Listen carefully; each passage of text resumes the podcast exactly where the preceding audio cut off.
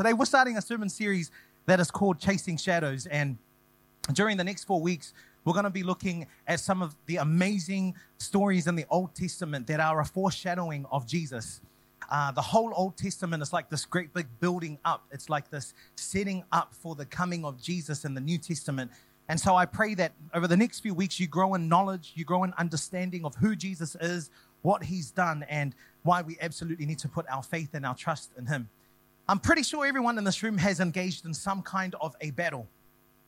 Uh, we probably don't go looking for the battle. The battle comes looking for us sometimes. And so we battle away and we struggle and we fight and we do it because we are either trying to achieve something or we are trying to resist something. Whether it was a, a battle in your mind, whether it was a physical battle, or whether you've had to fight for what was right, we've often had to engage in some kind of a battle. Uh, these battles often take various forms relational conflict, financial challenges, health issues, uh, spiritual stagnation, strongholds, and so forth. Uh, you probably had to return a meal back to the restaurant kitchen because the meat on your plate looks like it's still alive. And so we battle away, we struggle, and we fight because uh, we refuse to accept this meal that's been presented before us. Uh, we battle away because uh, we just want to achieve fairness. We want to get what we paid for. Uh, or maybe you've had to battle a cold or a flu, and so you whip out the Vicks, you get out the lozenges, you make sure your fluids are up, are, are up, and you do it because you're trying to resist getting the cold or getting this flu. Or maybe you've had to talk yourself and encourage yourself into taking some sort of a risk. Uh, and so you tell yourself, you've got this, you can do it, you're going to be all good, you're going to be fine. And we do it because what we're trying to achieve is confidence to be able to step into this new position, step into new territory, step into a new promotion, take the new job. And so we battle away, we struggle, and we fight.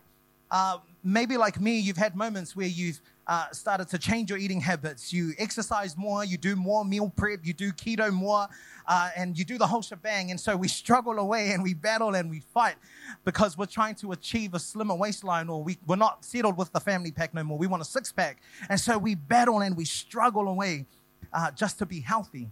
Uh, we've all experienced some kind of a battle. But have you noticed that oftentimes the thing that can cause the most frustration and the most restlessness is not what we battle, but how we battle. The moment something goes wrong, we jump in and we try to fix it. We try to find a solution. We try to find a process, a system, uh, and, and we come up with things to try and make the situation better. But in doing so, we only find ourselves restless and frustrated. The moment something doesn't turn out the way we want it to be, uh, we battle away, we struggle, and we fight away. And so this morning, I want to share a message that's titled The Fight for Life. Whether you believe it or not, there's a fight happening for your life. Whether you can sense it or not, there's a fight happening for your life. Whether you are engaged in this battle or not, there's a fight happening for your life. There's a fight happening for your mind. There's a fight happening for your soul. And in this fight, in this battle, in this struggle uh, that's going on, the manner with which you fight is going to determine whether you win or lose the fight. It's not the what, it's the how. If you've got your Bibles with you, turn with me to Joshua 1. I'm going to read from Joshua 1, chapter, uh, chapter 1, verse 5 to 9, and you can follow along uh, on the screens here as well. And it says this No man shall be able to stand before you all the days of your life. As I was with Moses, so I will be with you. I will not leave you nor forsake you. Be strong and of good courage. For to this people you shall divide as an inheritance the land which I swore to their fathers to give them. Only be strong and courageous that you may observe to do, uh, to do according to all the law which Moses my servant commanded you.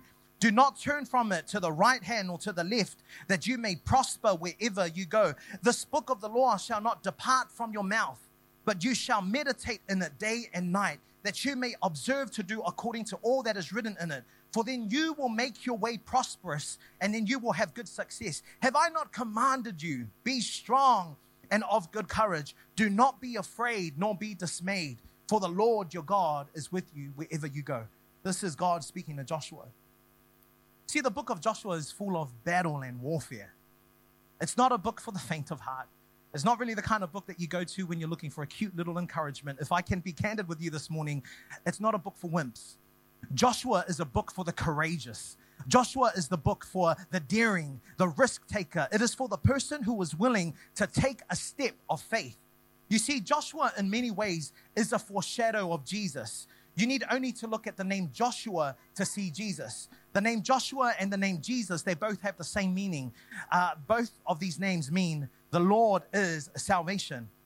Joshua led the people of Israel to victory over their physical enemies. In Jesus, we have the victory over our spiritual enemies. Joshua led the people of Israel into physical and natural rest. In Jesus, we have rest that is spiritual and eternal, eternal rest. Joshua led the people of Israel into the promised land, the place of rest. Jesus is our gateway into rest, the way, the truth, and the life. You don't need to look far to see how Joshua points to Jesus. But this morning, we're looking at the how. If this life is the life that, if, if this life is the thing that I'm fighting for, how do I fight? After 40 years of being in the wilderness, the people of Israel are now getting ready to step into the promised land. The promised land was there was where they were able to find rest from their constant struggle, their constant battle, their constant fight for existence. And so rest was part of their inheritance as they entered into the promised land. But you need to understand, though, that they didn't get rest from the land. The God who gave them the land was the one who gave them the rest. Because even though they entered the land, uh, it's not like they got in there and then they relaxed, kicked their feet up. We, we don't need to do anything. They still had to battle. Uh, they still had battles to fight uh, while they were in the land. And so, just before they step into the land, the man who had been leading them all of these years uh, was now dead. God said to Joshua, My servant Moses is dead. The book of Joshua starts with the death of their leader. The book of Joshua starts with the death of a great man, Moses. The Bible says there had never been another prophet in Israel like Moses. It was Moses. It was Moses. It was Moses. It was Moses who performed miracles and signs in the sight of the Israelite people. It was Moses who struck the Nile and the water turned to blood. It was Moses who uh, went up the mountain and came down with the Ten Commandments. It was Moses who stretched forth his hands and parted the Red Sea. It was Moses who struck the rock and water flowed from it. It was Moses. It was Moses. It was Moses. But now Moses is dead. You can only but imagine how Joshua is feeling in this moment. Wow, Moses is dead. What do I do now? Have you ever had one of those moments? My safety net is gone. What do I do now? My father's just walked out of our family. What do I do now? I've just lost my mother. What do I do now? I've just been diagnosed with the sickness. What do I do now? I've just been made redundant. What do I do now? You see, it's a battle in itself to have to think about where do I go from here? What do I do from this point forward? And so we battle, we struggle, we fight. You see, life sometimes feels like an endless battle, feels like an endless fight, feels like an endless struggle. And I wonder if Joshua uh, had to battle and struggle a bit. God had to encourage Joshua a total of three times in the book of Joshua God said, Be strong and courageous. Be strong and courageous. Be strong and courageous. The task that Joshua was about to step into, it wasn't a small task. It wasn't easy. And so I wonder if he had struggled a little bit. He is about to lead the people of Israel into the promised land. He is about to lead a people who have been in battle and struggle for their freedom in Egypt. He is about to lead a people who have been battling and struggling for their existence. He's about to lead a people who have been battling and struggling in the wilderness for years. They struggled with God and battled with God in their disobedience. They struggled with Moses and battled with them with Moses through their grumbling.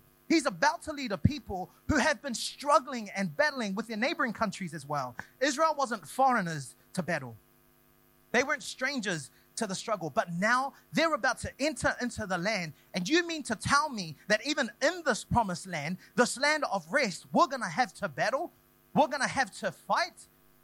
You see, the promised land that the people of Israel are about to enter into it was occupied by the Canaanite people. And you see, the Canaanite people, they were quite the idolaters.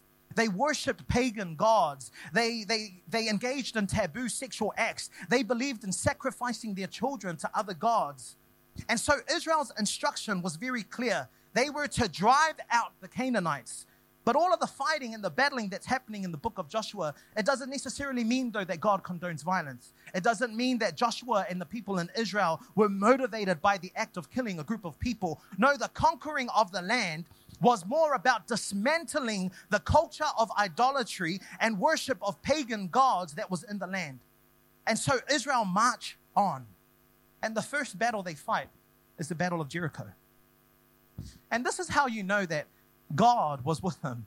Because you see, Joshua is this amazing commander, right? His experience is leading troops. Uh, he's used to training the troops. He's working well under pressure. He's used to leading the charge, coming up with strategies and tactics for the battle. He's used to holding the defense line, all of the above. And yet he receives a divine instruction from God, and their plan of attack is crazy. Joshua 6, verse 2 to 5 says this But the Lord said to Joshua, I have given you Jericho, its king, and all its strong warriors. You and your fighting men should march around the town once a day for six days. Seven priests will walk ahead of the ark, each carrying a ram's horn. On the seventh day, you are to march around the town seven times, with the priests blowing the horns. When you hear the priests give one long last, uh, long blast on the ram's horn, have all the people shout as loud as they can. Then the walls of the town will collapse, and the people can charge straight into the town. What kind of a plan is this? Marching around seven times, shouting as loud as they can, blasting the ram's horn. How on earth is that going to help them defeat and drive out the enemy? But here's how the story ends. Joshua 6:20 says, "When the people heard the sound of the ram's horn, they shouted as loud as they could. Suddenly, the walls of Jericho collapsed, and the Israelites charged straight into the town and captured it." You see, God is communicating something here to Israel. Here's what he's trying to say As I was with Moses, so shall I be, uh, so will I be with you. The people of Israel needed to understand that you're going to have to fight some battles as you enter the promised land. But you also need to understand that your victory isn't going to come because of your weaponry or military equipment. Joshua, you may be an impressive military commander, but victory ain't going to come because of your manpower. It ain't going to be about your military st- uh, strategies and combat and tactics. No, you're going to have victory because as I was with Moses, so shall I be with you. The promised land is guaranteed. The, the rest is guaranteed. Victory is guaranteed. But you need to know that it ain't because of yourselves. This isn't about Israel versus Canaanites. It's about the battle belongs to God. As I was uh, preparing for this message, I realized that every battle that Israel fought, they won in different ways. When Moses fought the Egyptians, he parted the Red Sea.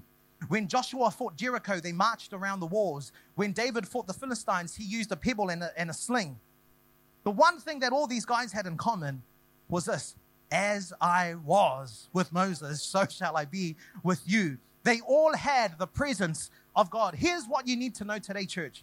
The battle is going to come at you dressed up in financial difficulty, dressed up in cancer, dressed up in unemployment, dressed up in addiction, dressed up as somebody cutting you off on the street, uh, dressed up as rejection, dressed up as mental health. But you need to look at that thing and hold on to the promise of God that says, As I was with Moses, so shall I be with you.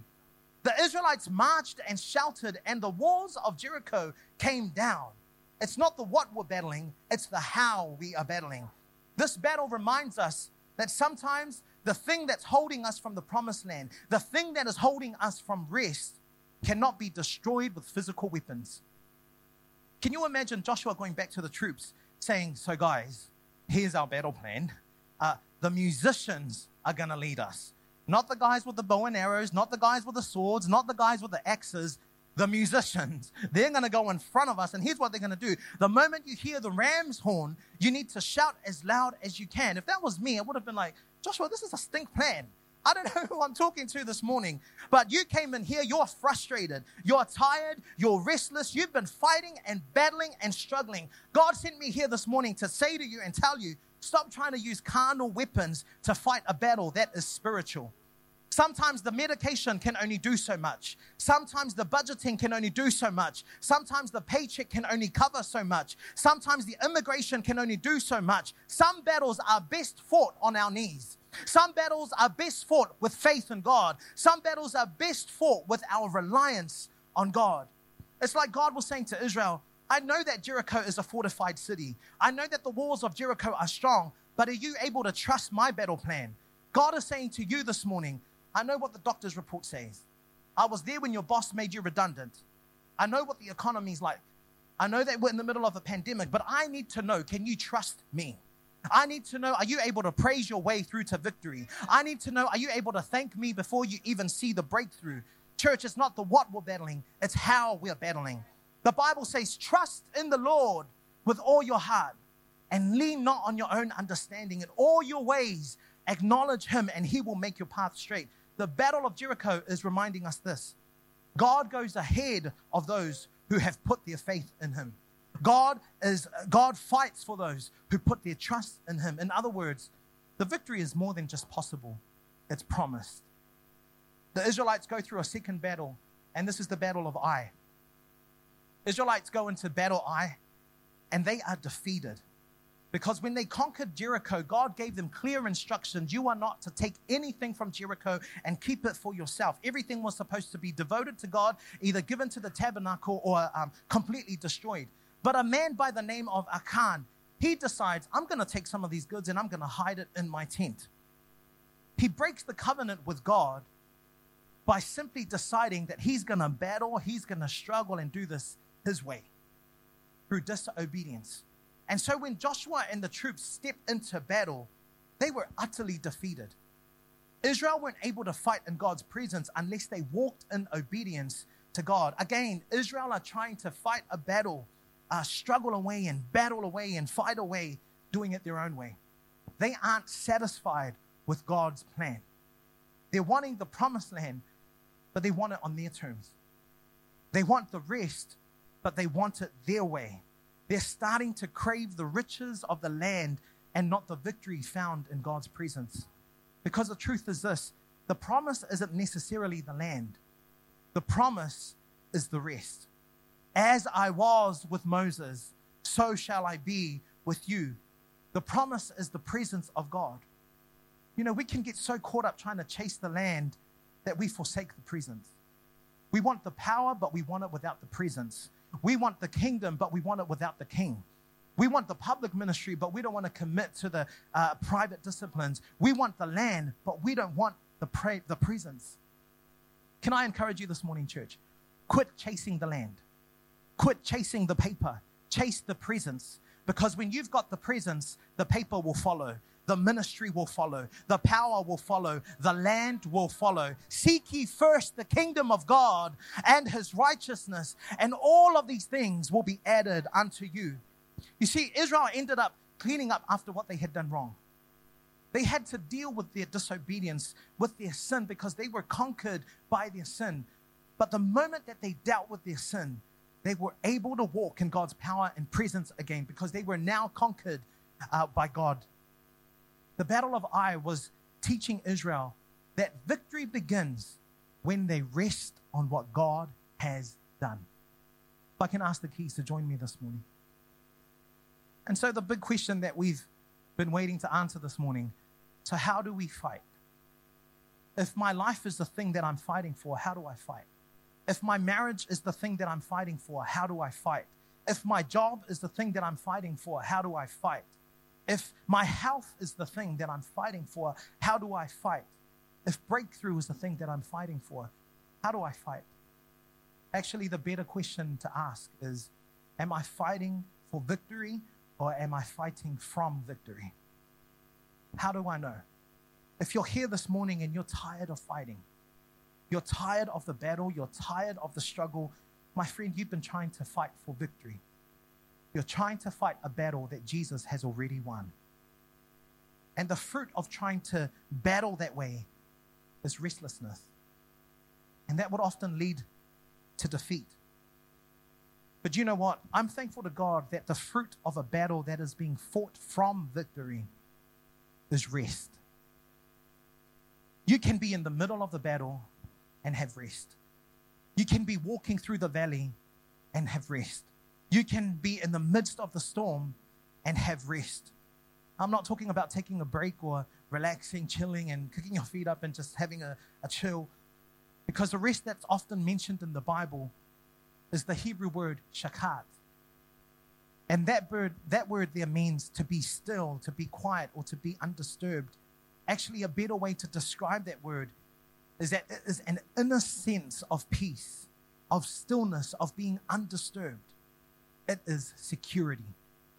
Security on the inside that knows that the battle has already been won. Security on the inside to know that the victory is already yours security on the inside to know that there was nothing else that the Israelites could have done to win the battle, but as I was with Moses, so shall I be with you. It's got nothing to do with the manpower, nothing to do with military equipment or weaponry. It's about the battle belonging to God. And because He's already won the battle, I can have rest. I can have security in the victory that God has already given me. You see, the rest that God offers us it's patterned after his own rest when he finished the work of creation. Why did God rest on the seventh day?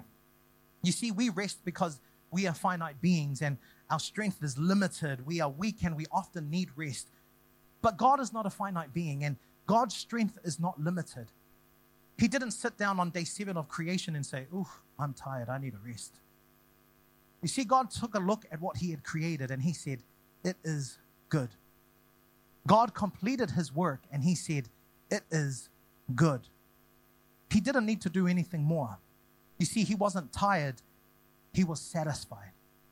He rested because he was satisfied with what he had done. After the two battles in Canaan, the people of Israel were victorious. You see, what I'm trying to help you see this morning, church, is that the fighting and the battling happening in Joshua wasn't about what, how, what they fought. It was about how they fought. It didn't matter how big Jericho was, it didn't matter how big Ai was. It wasn't about what they fought, it was about how they fought. And here's how they fought they fought completely relying and depending on God. In Joshua, we see that the people of Israel entered into the promised land. They enter into rest, a rest from war, a rest from battling, a rest from struggle. But all of that was just a foreshadow. All of that was actually just pointing to a greater rest. A rest not of the land, but a rest for our souls. A rest that we enter into by completely trusting and relying on what God has done. You may have walked in here and there's a Jericho in your life that you're fighting, there's an Ai in your life that you've been fighting, and you're here this morning and you're saying, I don't think I've got enough fight in me to keep fighting. This Jericho in front of me, this Ai in front of me is too big. And it, my friend, it's not what you're fighting, it's how you're fighting. And here's how you fight you fight by resting on what God has done. What has God done? John 3:16. God so loved the world that he gave his only son. And whosoever believe in him wouldn't perish but have everlasting life. 1 Corinthians 15:57 says this but thank God, He gives us the victory over sin and death through our Lord Jesus Christ. That's enough. Rest in that, and you will find the rest for your soul. The next time you come up against Jericho or an Ai in your life, you position yourself in Christ and you say, Nah, nah, God has already given me the victory over that thing. I'm going to rest on what God has already done. With every head bowed and every eye closed this morning. Jesus said, Come to me, all you who are weary and carry heavy burdens, and I will give you rest. You need to know that Jesus is the gateway to rest. Not the rest that the world knows it, but the kind of rest that is eternal and secure. If you're here and you're saying, I want to experience that rest, I want to enter into that rest, my friend, you do it by placing your faith in Jesus Christ. The truth is this the God who created this universe, this good, holy, righteous and perfect God is the God who created you. He created you to know Him. He created you to experience the rest that is only found in Him. He created you to be in perfect and loving relationship with Him, to walk in fellowship with Him. But this fellowship is hindered by a barrier. That barrier is called sin. Sin is doing things our way. Sin is us doing the opposite of what God is asking of us. It is that sin that separates us from God. It is that sin that disconnects us from God, but also the penalty of that sin is death. You see, we couldn't try to save ourselves through good works. We couldn't try to talk our way out of this penalty. There was nothing that we could have done to save ourselves. But you see, God, in His grace, He sent His own Son Jesus to die on the cross so that you and I didn't have to pay the penalty for our sins. God loved the world. He gave His only begotten Son so that whosoever believe in Him wouldn't perish but have everlasting life. That means that through Jesus Christ, we can have our sins forgiven and we can be restored to a right relationship with God. And so it doesn't matter what you've done, who you did it with, or how you did it, my friend. The blood of Jesus is enough to wash away your sins. Today, He's extending His grace to every one of us forgiveness for your past, a new life right now, and a hope for your future and eternal life with Him. We must turn away from sin and place our faith in Jesus Christ as our Savior. And so, if that's you today and you're saying, I want to accept this gift of salvation, I want to come into right relationship with God, I'm going to count to three and I want you to raise your hand and you can put it down straight away. And you don't have to be shy up in here. Ain't nobody in this room was born holy. This room is full of people who have been saved uh, by grace. But we want you to know that we're right here for you and you've got nothing to be afraid of. But I'm going to count to three and I want you to raise your hand. One, God loves you. Two, He's speaking to your heart right now. Three, raise your hand. I see that hand. Thank you. I see that hand. I see that hand. I see that hand. I see that hand. I see that hand. Thank you. Come on, church. Put our hands together. Oh, come on. You can do better than that, church. Let's put our hands together. Amen. Hey, if you raise your hand, I want to encourage you. I want you to repeat this prayer after me, and we're going to pray this prayer together as a church family.